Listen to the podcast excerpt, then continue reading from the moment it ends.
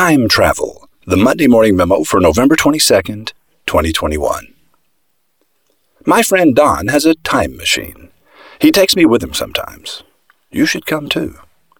Every person who rides in Don's time machine is changed by it. The United States Department of Justice has booked passage on Don's time machine for countless prison inmates. State and local governments and hundreds of rehab centers have booked journeys for people as well. 35 million in all. Each trip through time begins with a series of words. My friend Don is a storyteller. Stories of the past help us to know who we are. Stories of the future help us to see who we can become. Stories are more effective than facts for changing beliefs and behaviors. Facts cause us to put our shields up and become skeptical. But when we are absorbed in a story, we drop our intellectual guard.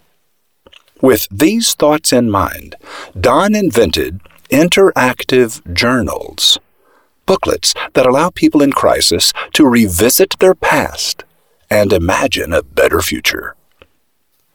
Each reader of an interactive journal becomes the co creator of two stories 1.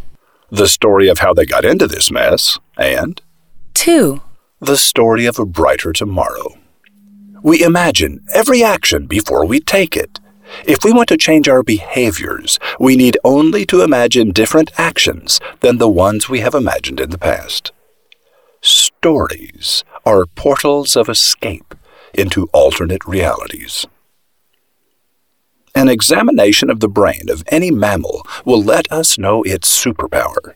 Monkeys can swing artfully through trees, not because their bodies are different, but because more than half of their brain mass is devoted to depth perception, color differentiation, and guided grasping. According to Professor Steven Pinker of MIT and Harvard, The human brain, too, tells a story. Our brains are about three times too big for a generic monkey or ape of our size. The major lobes and patches of the brain are different as well.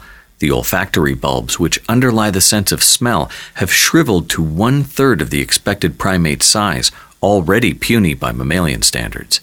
And the main cortical areas for vision have shrunk proportionally as well, while the areas for hearing, especially for understanding speech, have grown to twice what a primate our size should have. The superpower of we humans is our unique ability to attach complex meanings to sounds. Every word in the English language is composed of just 44 sounds, called phonemes. We arrange these into clusters, called words, which we string together in rapid succession so that others can see in their minds what we see in ours. In the first chapter of Genesis, God says, Let there be this and let there be that, for 25 verses. And then in verse 26, he says, Let us make mankind in our own image. According to that ancient story, God spoke the world into existence and then gave you and me the power to do the same. When you, as a storyteller, speak a world into existence in the hearts and minds of your listeners, you are doing the work of God.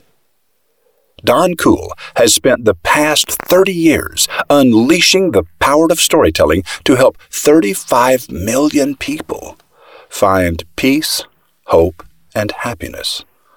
And now he has written a book for you and me.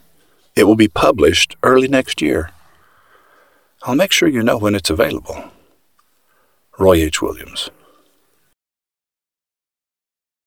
While millions of people looked at the partial eclipse of the moon last Friday night, Daniel Sax was building his empire there. In his mind, Daniel was extracting water and oxygen from the lunar surface so that he could sell it to planetary travelers in the future. Daniel says the engineers and technology are available. The only challenges are capitalization, project management, and willpower. And a lot of people are listening. His Canadian Space Mining Corporation is getting serious interest from prospective investors and government officials. This is an idea that could really take off. The countdown has begun. The interview will start five seconds after you arrive at MondayMorningRadio.com.